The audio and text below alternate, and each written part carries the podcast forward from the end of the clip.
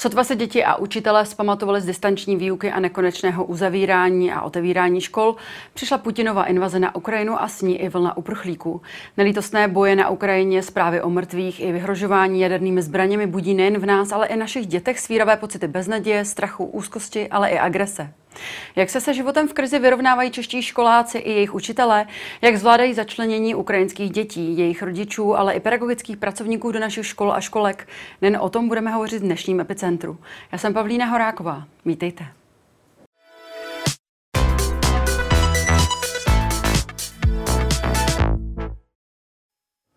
Ve studiu vítám psycholožku a ředitelku pedagogicko-psychologické poradny pro Prahu 1, 2 a 4, Galinu Jerolímkovou. Dobrý den. Dobré odpoledne.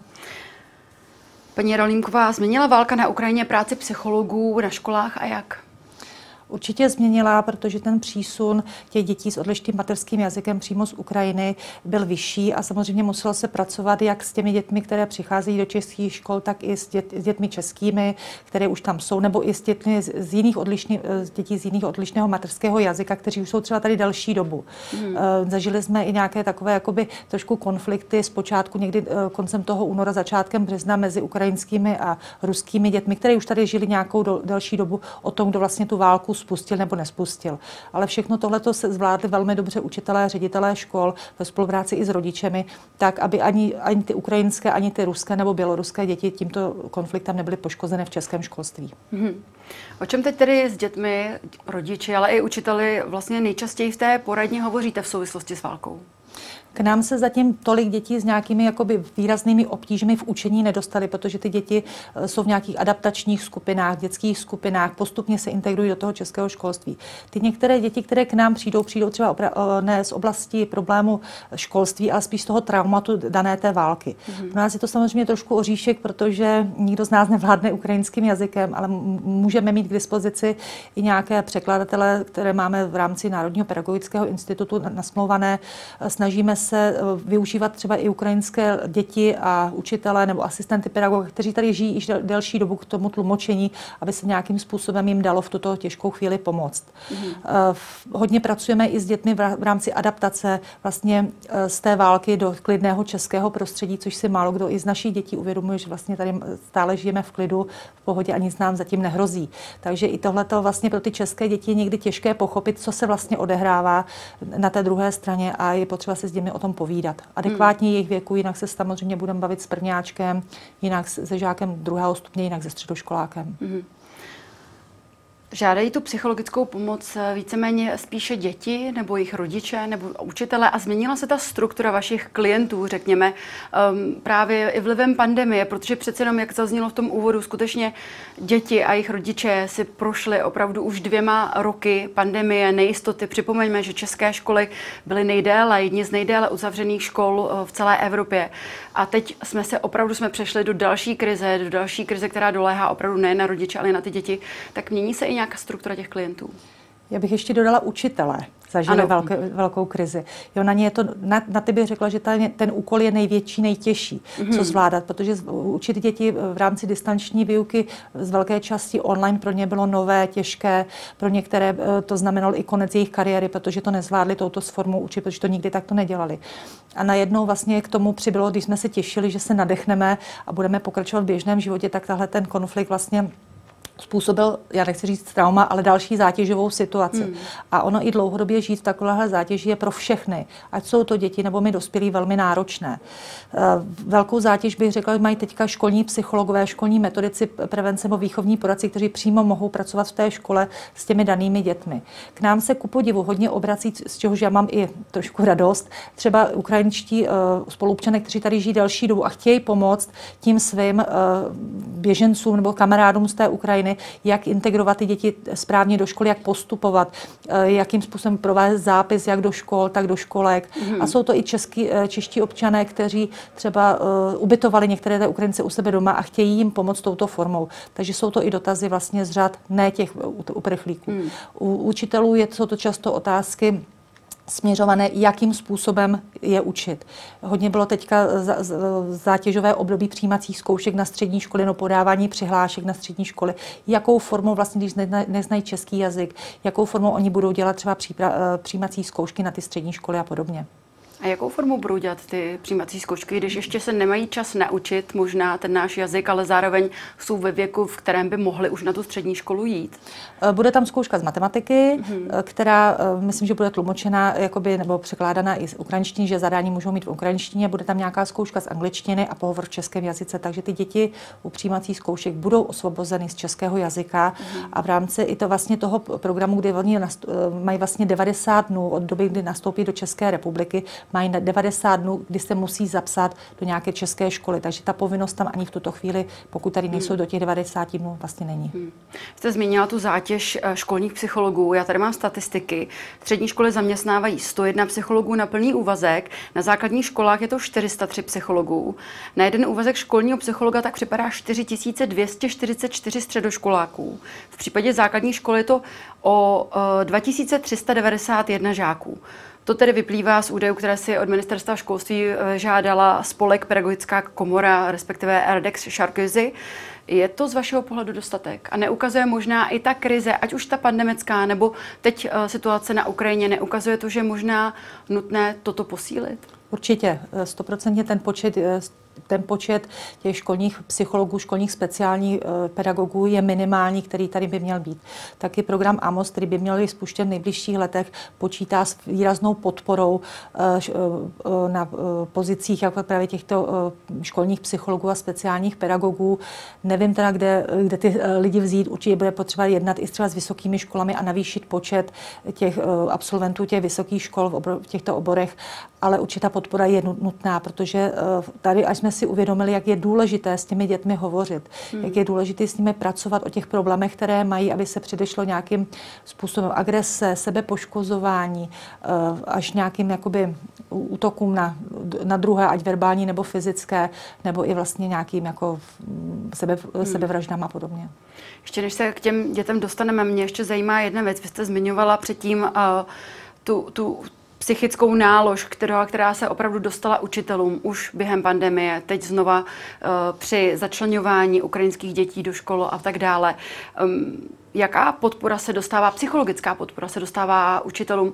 Není tady tlak na to možná, aby měli nějakého, řekněme, kouče, nějakého poradce, nebo děje se to možná už na školách? Nám se to podařilo třeba v naší pedagogické psychologické poradně svolávat pravidelně výchovné poradce střední škol, metodiky prevence, jak základních, tak středních škol, školní psychologi.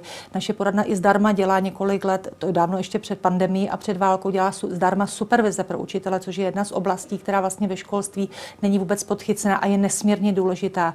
Ve zdravotnictví, v sociálních sférách toto je běžné, ale v škol, ve školství, kde vlastně pracujeme velmi intenzivně eh, s člověkem, s lidským faktorem, je to velmi důležité. Takže my to poskytujeme. Nám se podařilo vlastně i v době té pandemie a využili jsme i té možnosti online setkávání, protože ty učitelé byli plní emocí, plný mm. nápadů, zoufalství. A v rámci, pro ně bylo jakékoliv sdílení těch strastí i radostí, co se podařilo, bylo strašně důležité. A jak se říká, ona sdílená sdílená radost je dvojnásobná radost a sdílená starost poloviční, takže i sami ty výchovní poradci mezi sebou si hodně pomohli a my jsme jim tomu byli nápomocni. My jsme taky jako poradna vlastně v lednu 21 zřídili poradenskou linku pomoci, což byla telefon, což do dneška fungují, je fungující hmm. linka, je to linka telefonická, je to linka e, e-mailová a na, e, je, běží od pondělí do pátku mezi 8 a 16 hodinou. E, veškeré informace mohou klienti získat na našich stránkách www.pppraha.cz. Je to hmm. linka zdarma, takže nám volají i opravdu z celé republiky a je to právě položená linka nebo postavená na pomoci té školní problematice. Mm-hmm. Takže není to krizová linka, není to linka bezpečí, ale právě my můžeme odkázat i na centra eh, té efektivní pomoci, které tam jsou. Máme bezvadně vypracovanou díky mým kolegyním metodiku podklady, jakým způsobem eh, je navádět ty lidi tak, aby jsme jim podali tu nej, nejdůležitější a nejperspektivnější informaci, kterou oni potřebují. Mm-hmm. S jakými tedy problémy, řekněme, eh, se potkáváte nejčastěji u dětí? V tuto chvíli bych řekla, že eh, kromě takových těch výukových nedostatků, které i ta pandemie způsobila, tak jsou to eh, takové ty pocity úzkosti až depresí. Děti si nevěří. Hodně rodiče volají. Zrovna včera mi volal jeden tatínek, strašně nešťastný, protože zjistil, že jeho dcera se těžce sebe poškozuje. A ne, není v Praze možnost sehnat eh, rychle nějakou psychiatrickou nebo klinicko-psychologickou péči. Takže jsme se snažili aspoň nějakým způsobem spolu komunikovat, mm-hmm. čeho si všímat, jak s tím dítětem pracovat pracovat, jak s ním mluvit, dostal kontakty na, nějaké, na nějaká centra, ale tohle je pro nás jako trošku jako jiná problematika, s kterou jsme se setkávali v letech minulých. Mm-hmm. V naší poradně my jako vedeme nějaké eh, od září tohoto roku, když se to trošičku stabilizovalo, jsme rozjeli některé růstové skupiny a mám velkou radost třeba z růstové skupiny pro středoškoláky, která byla, eh, běžela od října teďka do, do konce dubna a mám s ní hrozně dobrý pocit, protože těm dětem to nesmírně pomohlo. Pracovat na svým sebevědomí, zvýšit si ho, najít si nové kamarády, povídat o těch svých problémech. Není to o terapii, o té růstové jakoby mm-hmm. zkušenostní, sebezkušenostní skupině to sebepoškozování, které, o kterém jste hovořila, myslíte si, že to souvisí už s tou válkou, nebo to je možná i dopad pandemie a toho, že děti nebyly dlouho v kolektivu, neučily se správně mezi sebou komunikovat a nějakým způsobem vůbec uh, žít v té skupině? Určitě to, určitě to na to bude mít výrazný vliv. Ne u všech dětí samozřejmě, ale ta sociální izolace, vlastně u těch dětí, když nemohli sportovat, nemohli jít na rande, nemohli se scházet eh, v nějaký jako v školním prostředí, tam si děti v této době uvědomili, jak je to nesmírně pro ně důležité, tak vlastně veškerou tu energii soustředili uvnitř sebe a neměli nějakým způsobem jako ventilovat. Takže to sebepoškozování je bohužel jedna z těch forem nej, nejméně bolestivá jako pro to okolí mm. a nejzranitelnější, protože nejvíc zraníme sami sebe. Je to samozřejmě samozřejmě velký průšvih pro to dítě, musí se s ním terapeuticky pracovat dlouhodobě, aby se tomuhle předešlo. Tam je, bych hodně zdůraznila apel rodičů, povídejte si s dětma, i když nám se mohou zdát jejich problémy opravdu velmi banální, tak jsou to problémy našich dětí a můžou mít fatální dopad potom do budoucnosti. Takže komunikovat, všímat si projevu změn chování třeba u toho dítěte, pokud dítě bylo veselé před pandemí, hra, jo, byl takový komunikativní hmm. a najednou je smutné, určitě se snažit ne násilnou formou, ale tu informaci, co, co prožívá vás jim sdělit.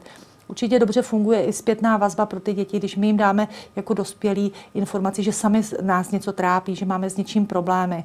Eh, když přijdu na štvaná z práce, měla bych svým dětem říct, tento problém se netýká vás, já se tady v chličku klidním a už budu zase fungovat. Nevybíjet hmm. si na těch dětech zlost. Je to těžké, je to frustrující, trvá to už tři roky a jdeme z jednoho vlastně, já nechci tomu to nazývat traumatem, ale hmm. z jedné zátěžové situace do druhé. Hmm.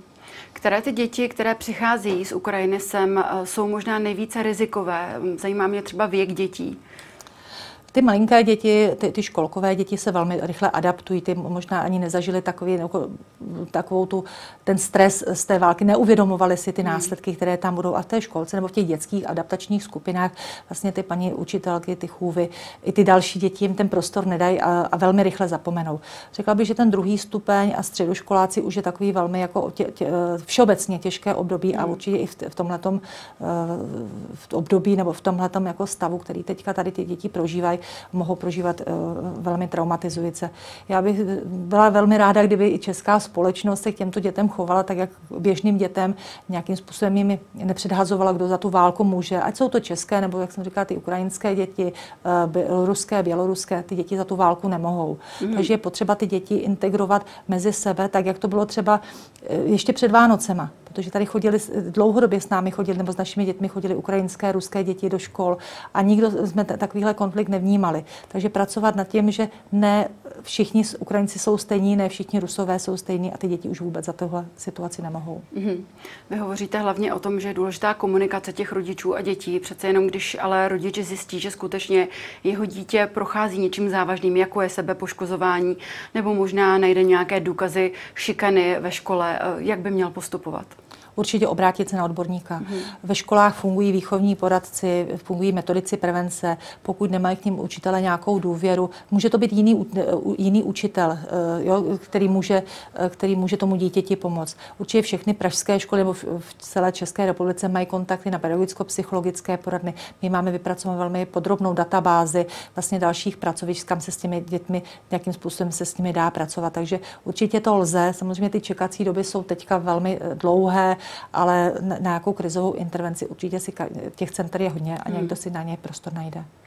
Už to tady trošku zaznělo na ta agrese, která se trošičku více a více rozvíjí v naší společnosti, se nerozvíjí nejen v dětech, ale samozřejmě i v rodičích. A mě by zajímalo, jak tu situaci vůbec vnímají rodiče eh, podle vašich poznatků, protože přece jenom vzhledem k těm i omezeným kapacitám českých školek o tom, co čtou, co se dozvídají, tak eh, se zvedá určitá vlna xenofobních strachů, obav z nespravedlivého zvýhodňování ukrajinských dětí. Setkáváte se s těmito případy a jak, jak postupovat zde? Bohužel i u nás se s, tím, s těmito případy setkáváme. Eh, je to o tom vždycky s těmi rodiči si promluvit a nastavit eh, vlastně tu cestu tak, jak opravdu funguje. Eh, když se podíváme na stránky ministerstva školství, a už o tom mluvil i pan premiér, i ministr školství, o tom, že vlastně české děti nikdy nebudou upozorňovány, upozadňovány nad těmi ukrajinskými. Je to vidět i třeba u těch zápisů do mateřských škol, mm. které probíhají, do mateřských a základních škol, probíhají v tuto chvíli, vlastně do konce dubna. A až ukrajinské děti ten zápisy mají až v červnu. A zase půjde tam je to na benevolenci i škol, zřizovatelů, jakým způsobem se vlastně k těm, těmto ukrajinským dětem bude přistupovat. My v tuto chvíli ani nevíme, kolik jich tady zůstane se svými rodiči. Proto vznikaly ty adaptační skupiny, jsou dětské skupiny. My jsme teďka řešíme třeba s některými školami na Praze 2, že budou otevřeny přípravné třídy. My jako psychologové poradny půjdeme k těm zápisům a budeme pomáhat rovnou ty děti tam zařazovat administrativně, ale mm. legálně tak, aby ty, všechny ty náležitosti byly, jsou z nich tam, aby ty děti mohly se v českém systému nějakým způsobem vzdělávat. Ale rozhodně to není o tom, že by české děti byly upozorňovány a my to se snažíme vždycky tu, spíš tu situaci uklidnit, ty rodiče, že tomu tak není. Mm-hmm. Velký problém vnímáme taky uh, vlastně při, při zařazování středoškoláků, protože mm. systém v Ukrajině, ukrajinského vzdělávání je trošku jinak nastaven. Ty děti tam jsou vzdělávány 12 let nebo 11 až 12 let, uh, vlastně do nějakých 17 let. A to už ne, u nás děti jsou na střední škole. Takže tento problém budeme, se bude řešit určitě i od září, když budou uh, vlastně děti nastupovat. Ale co jsem já slyšela ty statistiky, tak těch dětí, které teď v této chvíli dělali při, uh, při uh, přijímací zkoušky na střední školy, byly asi do dvou tisíc, takže to nebyl zase žádný výrazný hmm. jakoby, nával těch dětí do našich škol. A samozřejmě nemůžeme očekávat, že do, do jedné třídy třeba přijde 15 dětí s odlišným mateřským jazykem, protože v té třídě by se určitě jinak a hůř učilo pro české děti, ale budou rozmístěny samozřejmě podle kapacit a volných různých kapacit eh, do různých tříd a různých škol. Takže tam budou nastaveny nějaké konkrétní limity, přes které to nepůjde. Nemusí se rodiče obávat toho, že by jejich dítě chodilo do třídy, kde bude třeba většina ukrajinských dětí. To si myslím, že by nemělo nastat. Mm. Samozřejmě jde o to, kolik dětí v tuto chvíli v té třídě je. Ten limit je navýšen tuto chvíli na 34 dětí, mm. takže uvidíme, jak, jak ta situace je. V tuto chvíli nemá vůbec jako smysl o tom polemizovat, protože mm. nevíme, jaká, jaká ta situace v září bude. Ty děti, české děti nebo ty ukrajinské děti se do české školy mohou zapsat teďka, ale v průběhu prázdnin se také mohou vrátit na Ukrajinu a ta situace bude zase úplně jiná. Takže bych to spíš nechala na tom volném průběhu a jako nechat to v kompetenci těch zřizovatelů, který ví, jak, jak, na to mají, jak jsou na tom finančně, co si mohou dovolit, co si nemohou dovolit a jaké je vlastně složení těch tříd všeobecně. Mm-hmm. Zaregistrovali jste nebo máte signály možná ze škol o tom, že dochází k nějakým konfliktům na základě toho, že přeci jenom ač uh, Ukrajinci a Češi mají toho mnoho společného, přesto jiný kraj, jiný mrav a může tam docházet k jakému si střetu kultury. Um, už jsme tady i zmiňovali, mají i trošičku jiný systém vzdělávání, tak narážíte na to, že by docházelo k nějakým konfliktům na základě tohoto? Zatím jsme se takové informace naštěstí nedostali, mm. ale určitě tak jak v každé společnosti, ať je to česká, polská, větnamská nebo ruská, eh, rus, rus, ruská společnost, vždycky se najdou někteří, kteří budou takovými, jak se říká, vyvrheli a nebudou v té třídě nějakým způsobem kooperovat. Ale nemůžeme v tuto chvíli vůbec specifikovat, že by ukrajinské děti vyvolávaly nějaký zvýšený konflikt mezi českými dětmi a vzájem, nebo vzájemně. To jsme hmm. nezaznamenali. Už jste hovořili o těch dramatech, se kterými ty ukrajinské děti sem často přijeli. Někteří viděli umírat své blízké, někteří uh, viděli zničit jejich majetek a už jenom to, když to dítě má nejistotu, co je s tatínkem, kde je, jestli je v bezpečí, to jsou situace, které si naštěstí české děti zas až tak, řekla bych, ve většině případů vlastně nedokážou ani představit. představit. Co byste tedy vzkázala rodičům a dětem možná, jak i s touto tematikou pracovat? Myslíte jako českým dětem? Ano. Eh, určitě jim podávat adekvátní informace, že ta situace eh, je těžká pro ty ukrajinské děti. Vlastně si nedokážeme mi představit, jaké to je eh, opustit zbořený dům, vzít si veškeré podklady, které potřebujeme, ať jsou to dokumenty, ať jsou to osobní fotografie, oblečení. Já jsem zaregistrovala u spoustu i svých známých nebo sousedů, kteří řeknou, oni přijeli v drahých autech. Když hmm. se jich zeptám, jako, jakou formou byste to řešili vy? Jo, taky si vsednete do svého auta, které můžete prodat, abyste měli nějakou financi, ale ať se nej, eh, co nejrychlejším způsobem dostanete z té traumatizující oblasti. Takže spíš to dávat na ty konkrétní příklady, jakým způsobem by třeba české děti reagovaly.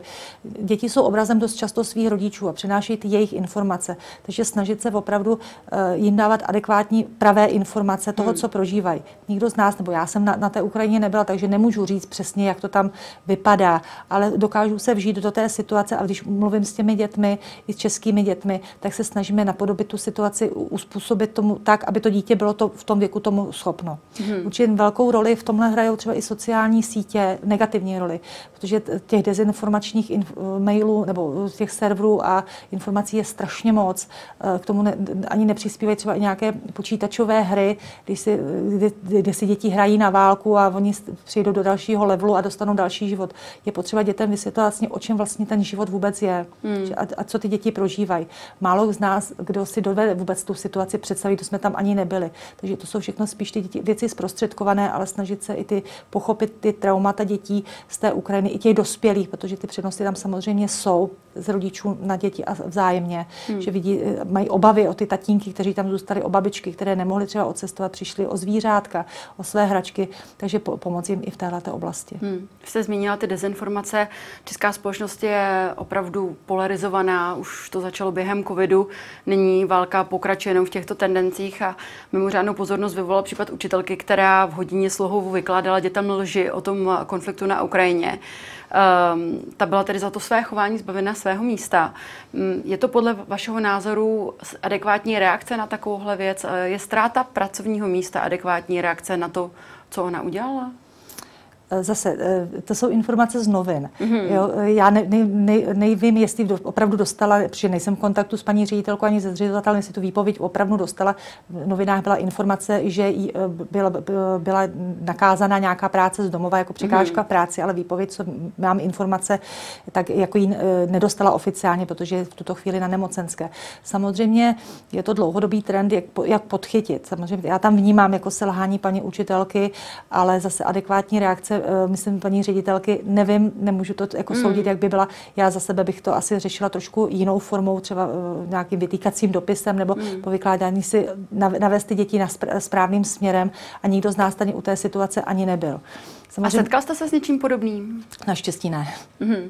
Protože přece jenom na jednu stranu je tady právo um, na, na, na svobodný projev. Hmm. Eh, všichni máme právo získávat informace, přesto ty, my víme, že některé ty informace nejsou pravdivé a opravdu mnoho lidí, bohužel v České republice je prokázáno, že až třetina lidí věří dezinformačnímu obsahu. To je neuvěřitelné hmm. číslo.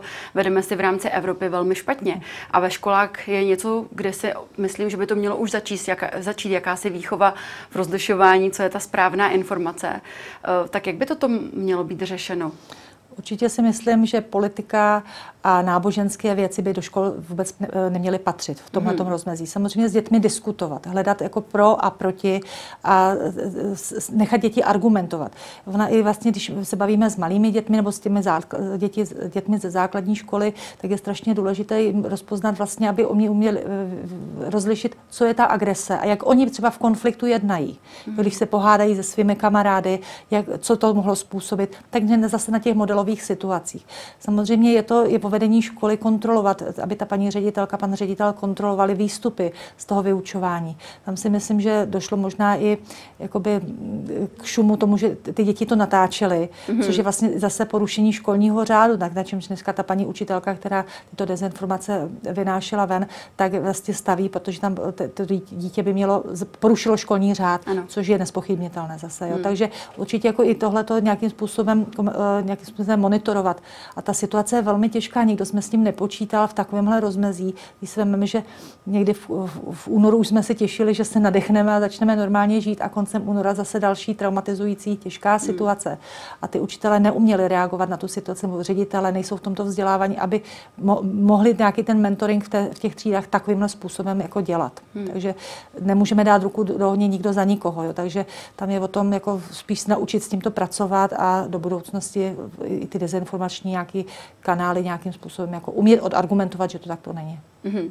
My tady dnes hovoříme o traumatech vyvolaných uh, covidovou pandemii, válkou na Ukrajině, ale na začátku měsíce šokovaly českou veřejnost další tragické události a toto bylo tentokrát přímo v našem hlavním městě, eh, kdy na středním odborném učilišti na Praze 4 eh, jeden z učňů mačetou zavraždil svého, svého učitele. Ehm, všech zúčastněných se tady ujal intervenční tým z vaší, z vaší poradny. Ehm, mě by zajímalo, s jakými pocity jste do té školy vstupovala a co pro vás možná bylo v této situaci nejtěžší? Eh, primárně tam vstupovaly moje kolegyně, které mm-hmm. pracovaly jak s, eh, s tou třídou maturantů, který to vědě, nějakým způsobem byli přítomní, protože ten pan profesor u nich ve třídě učil a jejich třída byla naproti tomu kabinetu, kde se ta tragédie odehrála. Druhá část kolegyň pracovala s tou třídou, kam ten pachatel chodil. Pro mě asi osobně bylo nejtěžší vůbec vstup do, do budovy té školy pocitově. A já vím, že jsem teďka v médiích, ale mm. i mhm. ten tlak médií. Jo, mm. na hledání senzací, hledání argumentů nějaký. A když jsem přijela před školu a na mě mířily kamery a kamery mířily na ty pětní místa, tak jsem si říkala, wow, jako, a to se mě to zase takovým způsobem jako nějakým nedotýkalo, protože mm. jsem tomu nebyla přítomná, ale myslím si, že pro ty samotné děti a pedagogy v té škole to musí být velmi náročné. Takže i ty mediální tlaky, vyjádření se, my se nemůžeme vyjadřovat k něčemu, když ta situace není ukotvená po právní stránce, ten pachatel je ve vazbě, podstupuje spoustu nějakých výpovědí, ať psychologických, psychiatrických, tak těch mm-hmm. policejních ale určitě bylo těžké pracovat vlastně s těmi dětmi, které to částečně viděli, s těmi pedagogy, ale musím smeknout před svými kolegyněmi, kteří to zvládli perfektně a myslím, že odvedli velký kus dobré práce. Hmm. Jste s těmi dětmi eh, nebo vlastně s těmi lidmi, kterých se to týkalo, jste s nimi i nadále v kontaktu, dostává se nějaké pravidelné psychologické eh, pomoci, řekněme. A pak by mě zajímalo, jestli tato událost změnila nějakým způsobem způsob vaší práce, nebo možná poukázala na něco, co by se mělo změnit do budoucna? Eh, já začnu tou druhou vaší mm. otázkou. Určitě to změnilo způsob práce a eh, vlastně už vůbec od, těch, eh, od toho ledna letošního roku, kdy nám stoupil počet dětí, mm, ať s dokonanou nebo nedokonanou sebevraždou, sebepoškozováním, tak podobně s magistrátem hlavního města Prahy a s panem radním se pracuje na zřízení centra prevence, kde by pracovalo více metodiků prevence. Byl by tam takový intervenční tým, kdyby jakákoliv taková situace byla, protože my nejsme v poradnách připraveni jenom pro takovou práci, vlastně eh, v práci s třídním pedagogickým sborem, což si myslím, že je nesmírně důležitá práce, ale v rámci naší odborné práce toho je daleko, daleko více. Hmm. Ten záběr je širší, takže nemůžeme všechno nějakým způsobem pojmout a adekvátně eh, pracovat tak, jak bychom asi chtěli. Takže doufejme, že se všechno podaří a seženou se kvalitní lektoři, pr- pracovníci, prostory, finance, všechno je to dneska o financích, i když je máme přislíbené, všechno tomu nasvědčuje, protože víme, že to potřeba je. Mm-hmm. Takže to bych chtěla fakt i poděkovat vedení Prahy, eh, paní ředitelce Němcové i paní, panu Šimralovi za tu podporu, že doufejme, že tohle to vznikne, protože ty děti to potřebují, budou to potřebovat i učitelé, protože tam i na té ohradně bylo vidět, jak je potřeba i s těmi učiteli to sdílení těch jejich traumat, jak se báli do té školy jít. Jo. Vlastně týden po této tragédii se stala další skoro tragédie na jiné naší škole, kdy chlapec na speciální škole přišel do školy s, s nožem a mhm. vyhrožoval, svěřil se spolužákům, že jde zabít svoji paní učitelku. My nevíme, jestli to v tuto chvíli bylo spuštěno touhletou informací z té ohradní, nebo co se odehrávalo tomu chlapci. Ale zase Velikonocích jsme další, z další části, vlastně tajem já a další dvě kolegyně jsme šli si povídat s učiteli této dané školy. Já si jim nedivím, že jsou v obavách. Jsou to letité, zkušené paní učitelky, ale už uh, jako zkušené, i věkově zkušené, mm-hmm. takže mají obavy, protože uh, pokud je napadl nějaký 19-letý zdatný chlapec, i když je mentálně postižený, tak se velmi těžce ubrání. A naše školství není postaveno na policejním státě, tak aby prostě dítě si nedoneslo do školy, to neohlídáme nikdo, aby si mm. nedonesl mačetu nebo nůž. Jako. Takže zase je to všechno o komunikaci, o podpoře i ze strany rodiny. Tam je potřeba opravdu jako navázat kontakt škola, rodina, aby si i rodiče všímali těch dětí nějakých změn chování, co se děje. A od toho jsou i pedagogicko-psychologické poradny, eh, pokud má dítě třeba zhoršené známky eh, nebo nějaké změny, aby ty rodiče nás kontaktovali nebo učitele nás kontaktovali a dalo se s tímto, s tímto problémem pracovat a nedostala se do takové sféry, jako byla ta tragédie na té ohradní. Já se eh, musím ještě zeptat, vy jste hovořila o těch dokonaných sebevraždách. My víme i ze statistik, že COVID eh, zvýšil sebevražednost, ale nezvýšil to, ten počet eh, dokonaných sebevražd. Myslíte si, že i ta délka možná té krize, v které čelí naše děti a mladiství, že by mohla mít nějaký dlouhodobý dopad na psychologické zdraví našich dětí? Určitě jsem o tom přesvědčená, že bude mít, protože ty děti vlastně přišly o takové jistoty, které my jsme byli třeba v dětství zvyklí. Chodili jsme do tanečních, šli jsme sportovat, šli jsme na rande, prožívali jsme první lásky, první zklamání. A tyto děti vlastně, i když je to krát, v určitém smyslu je to krátké, krátké období, ty dva roky, ale pro ty děti je to velmi významné období. A ne všechny děti samozřejmě jsou, mají rodiče, kteří jsou s nimi schopni komunikovat. Tady teď se projevilo, že vlastně chybí i následná péče, že eh, těch psychiatrů, dětských psychiatrů je velký nedostatek. Kliničtí psychologové, kteří třeba nemohli, byli na OSVČ a nemohli pracovat v době covidu, mohli pracovat jenom online.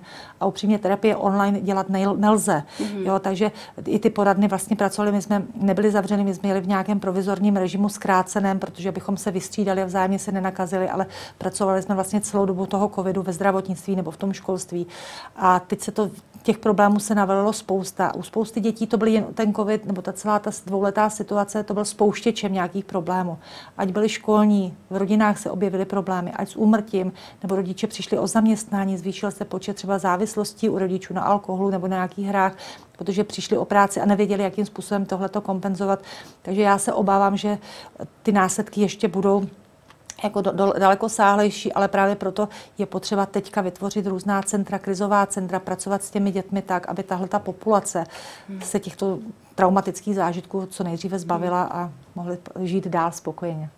Mám poslední otázku. Um, je to jakási rada, protože jsme tady radili rodičům, jak postupovat, když si všimnou, že jejich dítě uh, prochází nějakými závažnými problémy. Ale co byste poradila dětem, kteří třeba mají kamaráda, kamarádku, uh, kteří se jim svěří um, o tom, že uvažují například o sebevraždě nebo praktikují nějaké sebepoškozování? Co byste doporučila dětem, protože často se bojí svěřit dospělým, nechtějí něco říct špatného na svého kamaráda nebo se bojí, jaké, jak, jaké dopady by vůbec uh, jejich vstup do toho mohl mít, tak kdybychom měli nějakou radu pro ně. Eh, určitě eh, existují nějaké linky, bezpe, linky bezpečí jsou anonymní ty linky, takže o, o tu poradu, radu poradu lze si zavolat, lze mm-hmm. napsat e-maily, lze se zeptat eh, i třeba někoho dospělého, a to může, nemusí to být třeba rodič nebo paní učitelka, může to být třeba teta, babička, informace se staršími, jakým způsobem postupovat. Jo, určitě to nenechávat jenom na vrstevnicích, ale tu radu hledat u dospělých. Existují i centra, vlastně třeba jako Centrum Locika, tady kousíček na Praze 7, kde vlastně se může objednat objednat i dětský klient bez toho, jakoby v rámci krizové intervence a může tam docházet, aniž by to třeba ten rodič věděl, protože někdy ty hmm. rodiče bohužel to nechtějí vidět, ty problémy svých dětí. Takže i tato forma je. Proto je, je potřeba, a já za to budu hodně bojovat, aby ta podpora těch školních psychologů a speciálních pedagogů na těch školách byly, aby to pro ty děti bylo místo takového možného svěření se nebo takového bezpečí, kde ty informace eh, zůstanou a s těmi dětmi se bude nějakým způsobem pracovat tak, aby dostali péči všichni. V rámci krizové intervence se dá podniknout spousta kroků, ale musí to ten krizový internet nebo ten psycholog, a může to být paní učitelka, třeba mm-hmm. i na tělocvik, která není třeba přísná a má takový nějaký dobrý, dobrý vztah k těm dětem a může nějakým způsobem pomoci určitě. Mm-hmm. Tolik psycholožka, ředitelka pedagogicko-psychologické poradny uh, Galina Jarolímková. Já moc děkuji, že jste dnes na nás udělala čas a čím se někdy příště na viděnou. Taky tak nasledanou. A to už je z dnešního Epicentra vše. Já jenom připomenu, že záznam tohoto dílu společně s těmi ostatními naleznete jako vždy na blesk.cz. Já se s vámi pro dnešek loučím a těšíme se opět příští týden. Na viděnou.